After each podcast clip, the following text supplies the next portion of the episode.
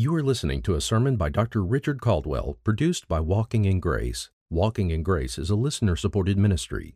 If you'd like to know how you can help these messages reach more people, visit walkingingrace.org/media. If you would please join with me in turning to the Gospel of Matthew, chapter 22. This morning we're in Matthew chapter 22, and we're going to read beginning at verse 15. We'll read down to verse 22. Matthew 22, beginning with verse 15. Then the Pharisees went and took counsel together about how they might trap him in what he said. And they sent their disciples to him, along with the Herodians, saying, Teacher, we know that you are truthful and teach the way of God in truth and defer to no one for you are not partial to any. Therefore, tell us, what do you think? Is it lawful to give a tax to Caesar or not? But Jesus, knowing their wickedness, said, Why are you testing me, you hypocrites? Show me the coin used for the tax. And they brought him a denarius. And he said to them, Whose likeness and inscription is this? And they said to him, Caesar's. Then he said to them, Therefore, render to Caesar the things that are Caesar's, and to God the things that are God's. And hearing this, they marveled. And leaving him, they went away. Let's go to our God together in prayer and ask His blessing. Father in heaven, thank you for the privilege it is to declare your glory as we declare the glories of your Son. Lord, as we've just sung together this morning, there is nowhere for us to go to know the truth apart from Jesus. In Him, we find eternal life. In Him, your word is open to us and accessible to us and becomes our food and our wisdom, the pathway for our feet. We gather today, Lord, as your people, a people who have experienced your mercy and your grace in Jesus. We thank you that we are a forgiven people, a reconciled people, a justified people, a secure people on our way to our glorification where we will be conformed to the image of Christ in all of the fullness that you have planned for us. We thank you for these things. But on this side of glory, Lord, we gather in obedience to your word, and we gather because we need to. We need this time together of instruction in your word. We need the time that we have to rehearse the truth together in song and in prayer and in conversation. Lord, these, these are vital things for your people. And so, this next hour where we open your word together and worship you through preaching, would you do, Lord, what only you can do? Would you, would you take this time and make it edifying? Would you take this time and make it effective? We thank you, Lord, for the patient, faithful, steadfast way that you love us. You're at work in our lives every moment of every day so that we've not just been saved by you, we are safe in your hand.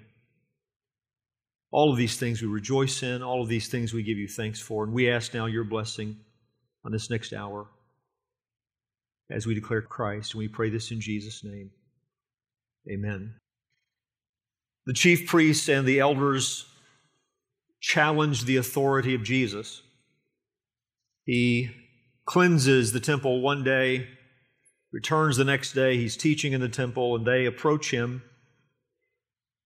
and they question him Where does your authority come from to do these things that you do? And they're referring to everything that he does healing people on the Sabbath, teaching the things you teach, doing what you did in the temple yesterday. Who gave you the right to do these things? From where does your authority come? What is the nature of your authority? Following that challenge, Jesus gives three parables. We've studied these together. the parable of the two sons, the parable of the vineyard. He's teaching them through these three parables that his authority is what he's already told them about earlier in his ministry the parable of the vine growers and these parables that demonstrate the authority and the coming judgment that they're going to meet with. Standing before them is the judge of all the earth. Standing before them is God in human flesh, so that he has the right to assess them and to warn them. This is what he's doing.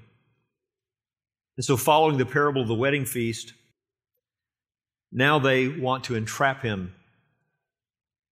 And what you have are three attempts on the part of a variety of religious opposition, three attempts to entrap Jesus. They, they desire his death.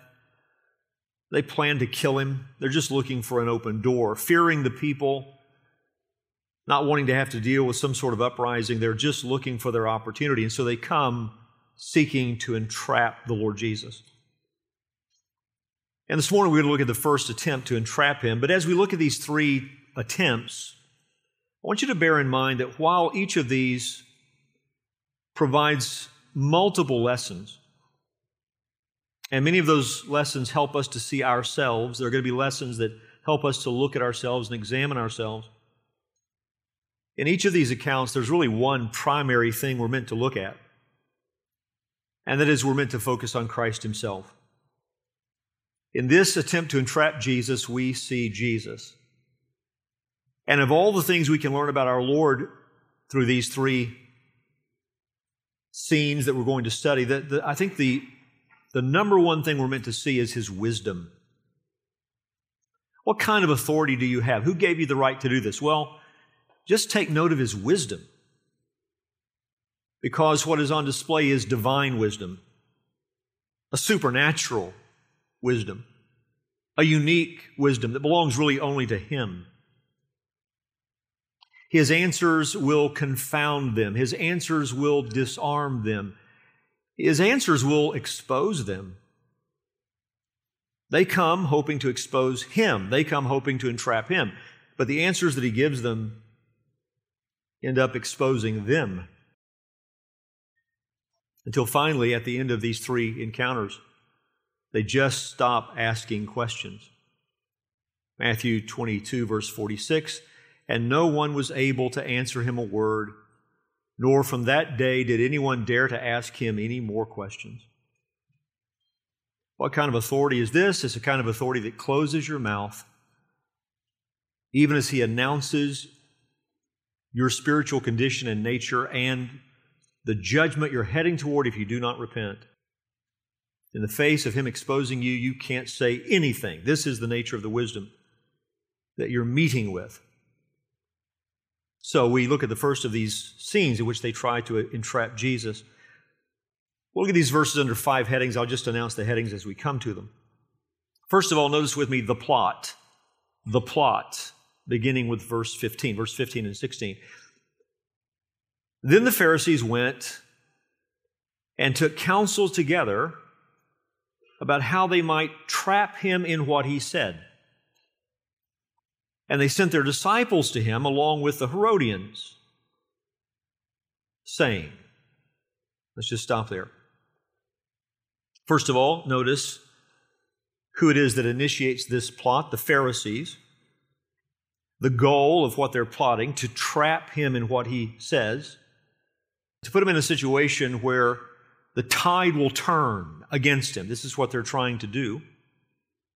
This is a matter of planning. Verse 15 says they took counsel together. I mean, they have a meeting, they have discussions, conversations. If they had just paused for a moment to examine themselves, I mean, what kind of spiritual condition am I in when I'm thinking about how to trap someone in their words? But this is what they're doing. They make a curious choice they're not going to go have this conversation themselves. They're going to do it through disciples, trainees, men on their way to becoming Pharisees. Verse 16, they sent their disciples to him. Why? Why, why do they not want to be personally involved? Well, I mentioned earlier that they are very much aware of the crowds, of the people of their delight in Jesus, even though they don't fully understand Jesus, most of the crowds. They still thought highly of him. Matthew 21, verse 45 when the chief priests and the Pharisees heard his parables, they perceived that he was speaking about them. And although they were seeking to arrest him, they feared the crowds because they held him to be a prophet. So maybe the reason they're sending disciples is they don't want to be in the center of this picture. If indeed the tide turns, they don't want to be seen as the ones standing behind it, though they are the ones standing behind it. Or maybe there's another reason. Maybe they think that Jesus will be more open in his comments with disciples than he would be with them. Maybe they're hoping that he'll be not so on guard with disciples as he would be with them. Once again, we're introduced to something we see multiple times in the gospel accounts and really throughout the Word of God. And that is that when you hate the truth, it forms strange friendships. People who can't get along with each other on any other ground can all of a sudden find agreement with each other on this ground that they hate the truth. They hate Christ because they send their disciples, verse 16, along with the Herodians. That's a strange friendship. Who were the Herodians?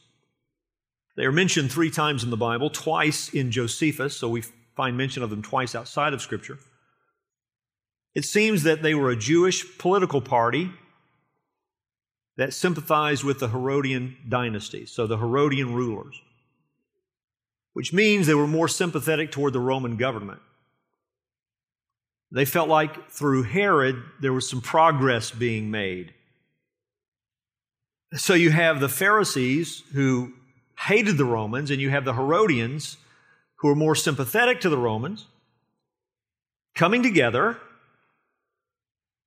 in this plot to entrap Jesus. And if you wonder how the friendship was formed or why these two groups would cooperate with each other, well, because Jesus is a threat to both of their interests. Jesus is certainly a threat to the false religion represented by these religious leaders, and he is also a threat on the political front to Herod. At least it seems to be that way. To them, they don't understand Christ is not ushering in a political kingdom at this time, but they view him as a potential threat to their aspirations when it comes to their status with Rome. So, combining against Jesus politics and religion religious loyalties from the realm of false religion and political loyalties, both represented in passionate people.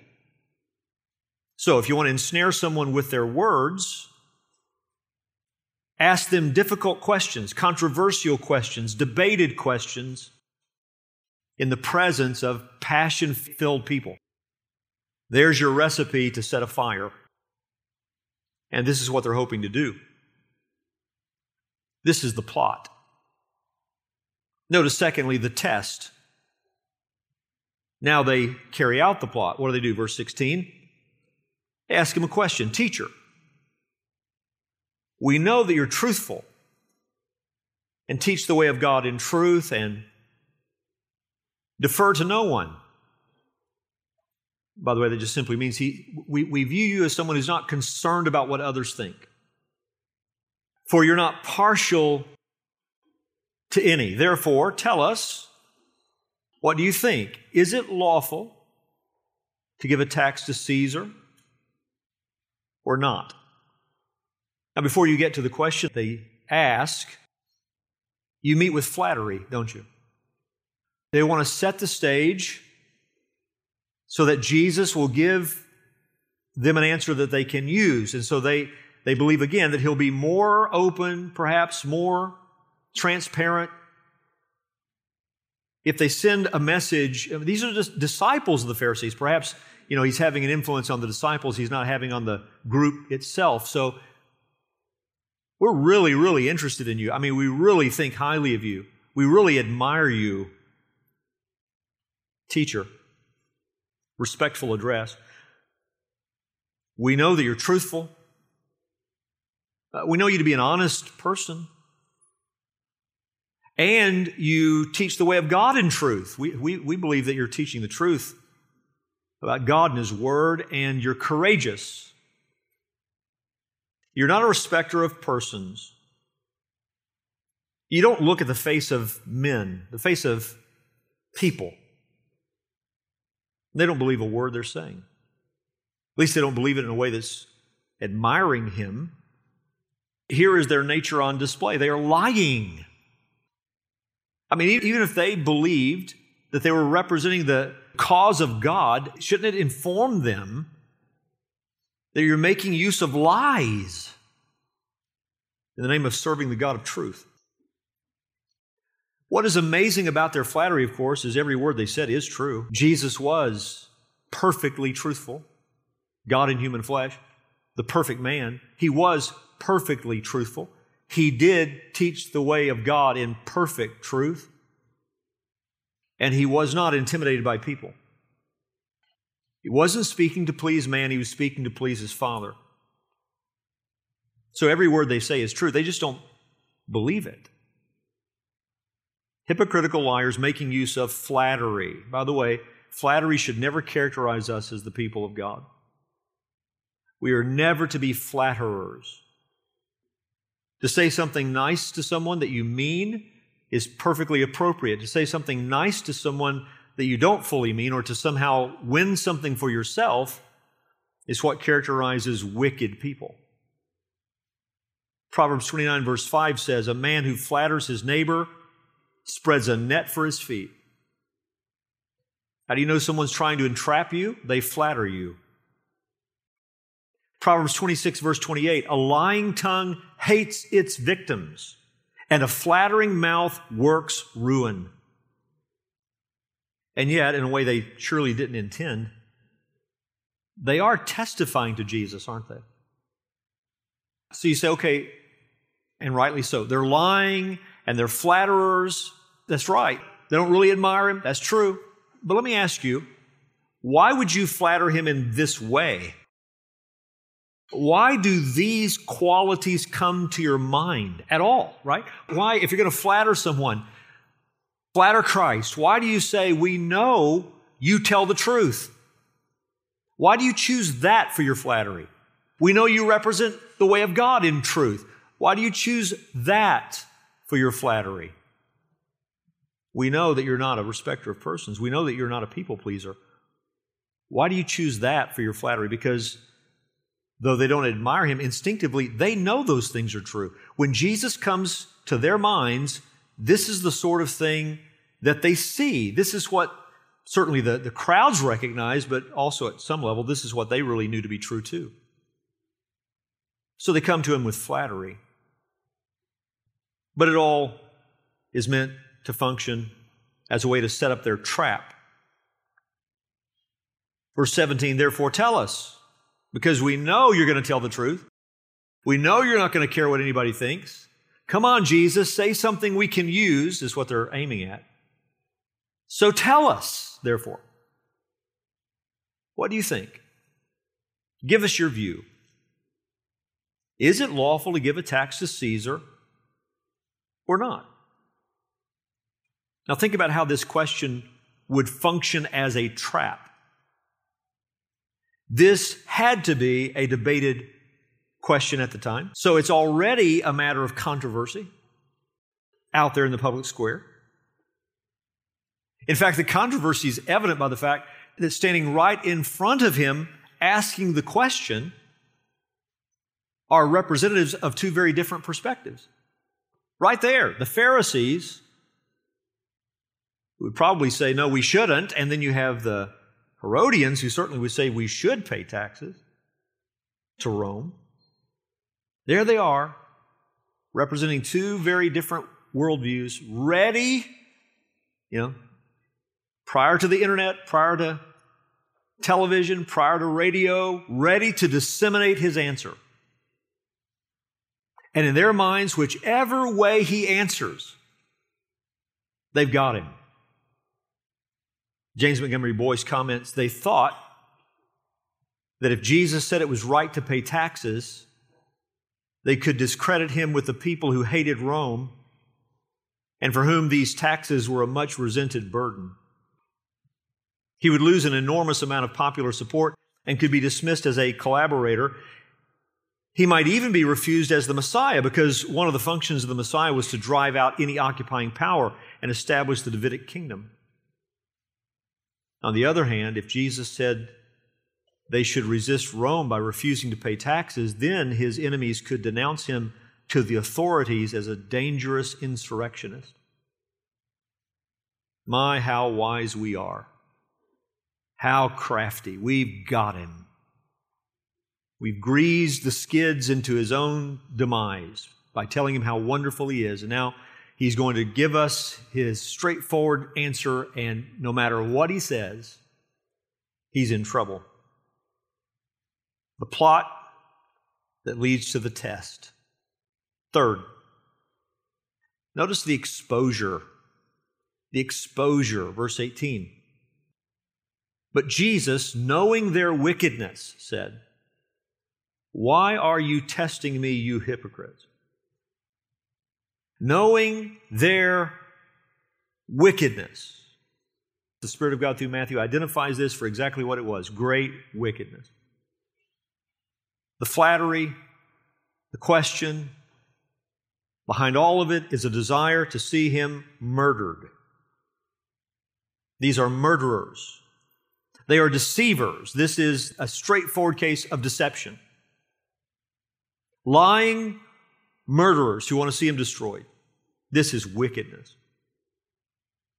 But Jesus also makes clear, he exposes the fact it's a test, it's a, it's a trap. Why are you testing me? He says. Why are you testing me? Peirazo is the word, to attempt to entrap through a process of inquiry. This is not a question you're giving me to learn something from me.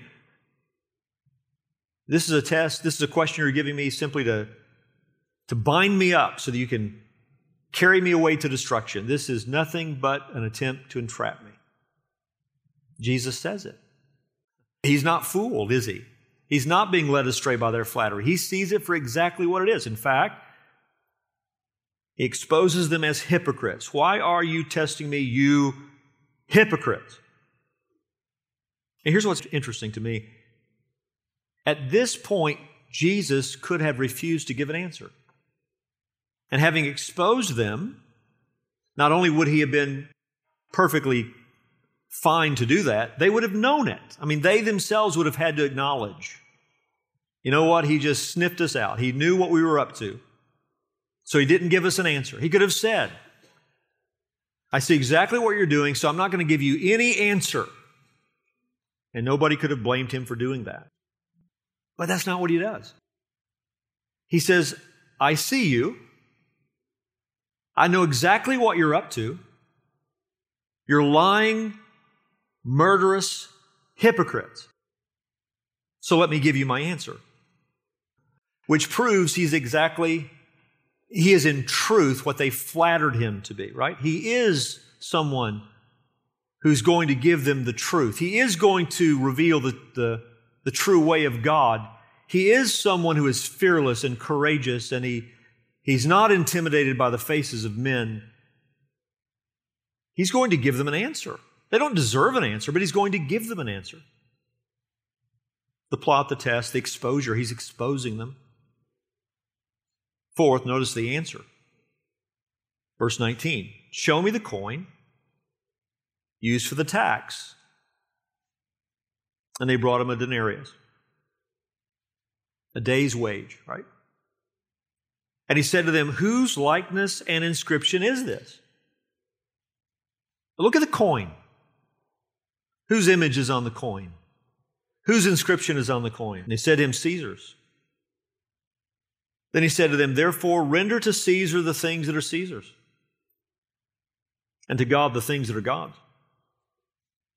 The coin, a creation of Rome, existing in the interests of business, commerce, taxes that benefit the Roman Empire, representative of human government, which God Himself has ordained. What belongs to Caesar You're fine to give to Caesar. But then he adds, however, what belongs to God, you give to God. Our Lord could have stated this in a different way. He could have said, Bring yourself here. Whose likeness is on display in you? Whose signature, as it were, is on display in you? Whose handiwork are you? What has come from Caesar, give to Caesar, but what has come from God, you are God's work. You are God's creation. You devote to God. Give yourself to God. And by the way, whenever these two interests come into conflict, that which belongs to Caesar and that which belongs to God, your devotion is owed to God. We will obey God instead of men. This is what our Lord is teaching. He is telling them, yes, you can pay your taxes, but not in a way that would ever, ever rob God of what He is owed from you. This same teaching is unfolded, as you know, in the New Testament. We heard it read earlier in our scripture reading. Let me read it again Romans 13, verse 1. Let every person be subject to the governing authorities. Let me just take one, one moment here to pause and say this. These debates have never stopped raging throughout cultures, have they? They still exist to our own day. We, we met with this during the COVID crisis. When the government was giving guidance that would require churches to close doors until we better understood what was going on with the COVID virus. In some places, thankfully not here, but in some places, it was demanded that churches remain closed. And so pastors had to make a decision. Do we obey the government on this, or do we open the doors of the church and do we meet together? And some were even put in jail because they refused to listen to the government and they opened the church's doors. And what that led to were evangelicals. I'm not talking about now people who don't know Christ. I'm talking about people who know Christ. A debate among people who know Christ. Did those pastors do the right thing? Should the church have just remained closed until the government said we could open? Or were the pastors who led their congregations to open the doors sooner? Were they right to do so, even if it meant violating government orders, even if it meant going to jail. That debate has raged on till right now, believe it or not. People still talk about that. So Romans 13 says, Let every person be subject to the governing authorities, for there's no authority except from God, and those that exist have been instituted by God. Therefore, whoever resists the authorities resists what God has appointed. And those who resist will incur judgment, for rulers are not a terror to good conduct, but to bad. Would you have no fear of the one who's in authority? Then do what is good, and you will receive his approval, for he is God's servant for your good. But if you do wrong, be afraid, for he does not bear the sword in vain. God has ordained human government, systems of government, for the good of humanity, and that includes the power of life and death has been given to the state, the power to bear the sword. For he is the servant of God, an avenger who carries out God's wrath on the wrongdoer. Therefore, one must be in subjection not only to avoid God's wrath, but also for the sake of conscience. God calls us to be submissive to governing authority. That is the rule, that is the pattern. For because of this, Paul writes in Romans 13 6, for because of this, you also pay taxes. For the authorities are ministers of God, attending to this very thing. Pay to all what is owed to them taxes to whom taxes are owed, revenue to whom revenue is owed, respect to whom respect is owed, honor to whom honor is owed. That is the pattern for God's people. You say, is there ever a time when you don't submit to governing authority? Yes. When? When you're called to disobey God. And only then. You give to Caesar the things that belong to Caesar. You give to God what belongs to God. And if those two ever come into conflict, then your allegiance is to God and to His Word. It's a marvelous answer, isn't it? It requires judgment, doesn't it? But it's clear and it's right and it's the way of God in truth. Let me ask you a question. When you hear the answer of Christ, did He tell them not to pay their taxes? Did he tell them not to pay their taxes? What's the answer? No. Did he tell them they could pay their taxes? What's the answer? Yes. But do you know that later, in the mock trials of our Lord, they said that he said just the opposite? Luke 22, verse 66 When day came, the assembly of the elders of the people gathered together both chief priests and scribes, and they led him away to their council, and they said, If you are the Christ, tell us. But he said to them, If I tell you, you will not believe. And if I ask you, you will not answer. But from now on, the Son of Man shall be seated at the right hand of the power of God. So they all said, Are you the Son of God then? He said to them, You say that I am. Then they said, What further testimony do we need? We have heard it ourselves from his own lips. Then the whole company of them arose and brought him before Pilate, and they began to accuse him, saying, We found this man misleading our nation and forbidding us to give tribute to Caesar, and saying that he himself is Christ, a king. Forbidding us to give tribute to Caesar. Jesus never did any such thing. Liars, murderers, hypocrites, flatterers, setting a trap, thinking they have him. No matter how he answers, it's going to be the end of him.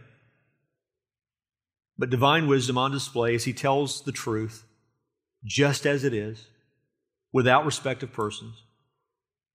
And they have no answer. They have no answer. Look at verse 22. Notice, fifth, the outcome. What's the outcome of this? In hearing this, they marveled. And leaving him, they went away. It's not going to be the end. Next week we'll see, or two weeks from now, we'll see the second trap set by the Sadducees. But for the disciples of the Pharisees and the Herodians, the matter is over. They can't answer what he has answered. Luke described it this way Luke 20, verse 26, and they were not able in the presence of the people to catch him in what he said. But marveling at his answer, they became silent. The wisdom of the Son of God on display. What do you do with this account? What is God wanting people to see in His Word when He preserves this for us? Why does Matthew include it? What is the Holy Spirit pointing us to, aiming at as we come face to face with, with, with such an account? Well, let me ask you do you see what the Father wants you to see about His Son? These men are inexcusable. They have asked, By what authority do you do what you do and say what you say and teach what you teach? And he demonstrates what he had told them clearly earlier by just assessing them and warning them. They're standing before their judge. This is God in human flesh. There's the nature of the authority and the source of the authority. It's heaven. Remember, he asked them, How about John the Baptist? What was the source of his authority? And they wouldn't answer because they knew that the answer they would give was in conflict with what the people thought. Their minds are on this level, not this way horizontally focused, not vertically focused. He's exposing them even as they seek to do him ruin. He exposes them. So that now, as they try to entrap him, we won't listen when he tells us of his authority. We're going to ruin him. We're going to destroy him. We're going to murder him. As they seek to entrap him, they are exposed. Here is another piece of evidence as to who he is. Will you believe? Well, I'm asking you can you see who Jesus was and is? Can you see what the Father wants you to see about His Son? Do you see that even His enemies have to pay tribute to Him, even though they do it involuntarily? They don't want to. But they speak words about him that for them it's flattery, but in, in reality, it's the truth. There they are giving witness to the true character of Christ, though they would never want to. Do you know that every enemy of God and every enemy of the Lord Jesus will one day pay tribute to him? Every knee will bow, every tongue will confess that Jesus is the Christ of God and he is Lord of all. Do you see that he always judges them perfectly, even as they try to pretend that they're not what he knows them to be? They're trying to flatter him. They're trying to give the impression that they're admirers of his. They don't want him to see that they hate him. But there he is perfectly assessing them. Why are you testing me? Why are you seeking to entrap me? Which is exactly what they were doing. You are hypocrites. You wear a mask. And so there is the Lord bringing men face to face with who they really are, even when they don't want to admit who they really are. Isn't this what happens when the Word of God goes forth? Isn't this what happens every time we open the Bible together? Isn't it true that the Word of God brings us face to face with who we really are, even when we don't want to admit who we really are? Who has the power to do that? In human lives, the Son of God, through the preaching of the Word of God. Do you know everyone who has ever been saved has heard the voice of the Son of God? Not audibly, but spiritually in their hearts as the gospel has gone forth, the call of God to be saved is the call of the Son of God Himself. So, as the Word of God goes forth, who brings people face to face with their true sin problem? Who brings people face to face with their true lost condition? Who brings people face to face with their need to repent and turn from their sins and trust in Christ alone for salvation? The Son of God is calling sinners today as the glory of the Son of God is put on display in verses like these. You recognize the voice bringing conviction to your heart? Do you recognize the voice of the one pointing you to your need for forgiveness of your sins and reconciliation with your Creator? It's Jesus speaking to you as the Word of God goes forth. Do you see that the hatred they have for Him will, in the ultimate sense, ruin them, not him. No man took his life, he laid it down voluntarily. He knew exactly what he had come into the world to do to seek and save the lost, to be the Lamb of God whose blood would be the payment to take away our sins. Jesus is telling his disciples before he ever arrives in Jerusalem, here's exactly what is going to happen to me. This is not some accident. This is, this is a divine plan being worked out, the decrees of God marching through history and time, accomplishing exactly what God meant to accomplish. Jesus lays his life down to save people like us. He's not in danger. Three days later, he's raised from the dead bodily. He's ascended into heaven. He's enthroned at the right hand of his Father. And he rules and reigns over all things, and he's coming again. And every human being will acknowledge him for who he really is. He's not in danger. You are if you don't know him. God sits in the heavens, he laughs as men conspire against him laughing as these Pharisees got together. Let's get our plan hatched now. What are we going to do?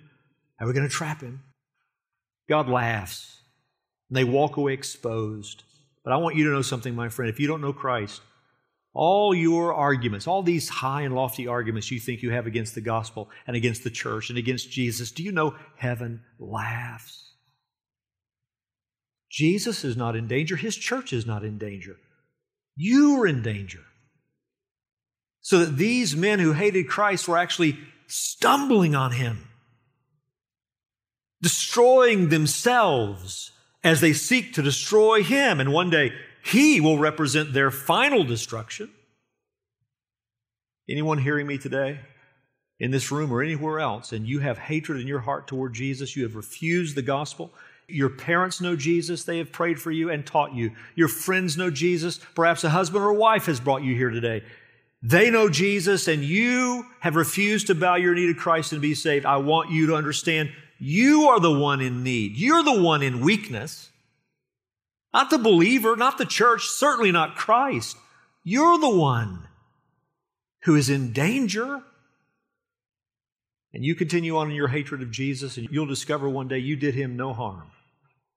But you refuse the only one who could save you from the harm or the wrath of God. You refuse the very one willing to rescue you, deliver you, forgive you, and make you new. And if you don't repent, you'll go to your grave being destroyed by your hatred for Jesus, being destroyed by your hatred for Jesus. Do you see? His wisdom that confounds every weapon formed against him, proving that he is the Son of God and the Savior of the world. Do you see what the Father put this in His Word for? That we would see His Son for who He really is. So that you have turned from your sins and put your faith in Christ. And if you have, as I said, we gather as the church. Most of the people in this room, you know these things. You have believed these things. Don't you rejoice to know you're safe? Don't you rejoice to know that your, your, your Savior went through this voluntarily, was never in danger from that standpoint? To deliver you, to rescue you, to save you. And now, though we live in a world full of hate for God and hate for His Son and hate for the church and hate for the truth, we could not be any safer than we are. Because those who kill the body can't do anything to us afterward. Fear him who can cast you both body and soul into hell. Fear him. The church is safe in the hands of God. Trust in Christ. I exhort you with all my heart, if you haven't yet trusted in Christ as Savior, trust in Him today. How near is salvation to you? As near as your own heart and mouth. Because if you believe in your heart that Jesus is the Son of God, the only Savior given to men, that He's been raised from the dead, He's alive and able to save you forever. If you cry out to Him from your heart and confess Him as Lord, He will save you. Salvation is as near to you as your own mouth and heart. And the church exhorts you to put your faith in the one whom we have amazingly and graciously come to know. None of us in this room are saved because we deserved it. We're saved because God had mercy upon us. The grace of God, the love of God explains the salvation of even one sinner, much less a church full of sinners who've been saved by the blood of Jesus. The church would say, Amen. Let's pray together. Father in heaven, thank you for these scenes in which we see our Savior as he was walking on this earth, making his way to Calvary, making his way to the cross where he then would lay down his life, a sin sacrifice that our sins would be paid for. All the sins of all those who will ever put their faith in him. Jesus died for us. We are witnessing in these verses great mercy as well as great warning warning when our Lord identified these people for who they really were, but mercy in that He identified it. And if they would ever recognize who was talking to them and turn from their hatred to embrace His love, they would be saved. And so, Lord, I pray for anyone hearing me who hasn't loved your Son.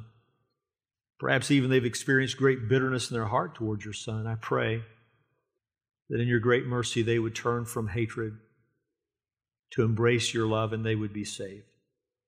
We, your people, rejoice in our Savior. We rejoice in our King. We rejoice in our great shepherd. We rejoice in the Lord Jesus Christ. And we believe and confess our Heavenly Father, what you have revealed about your Son. Jesus is Lord. We pray this in Jesus' name. Amen.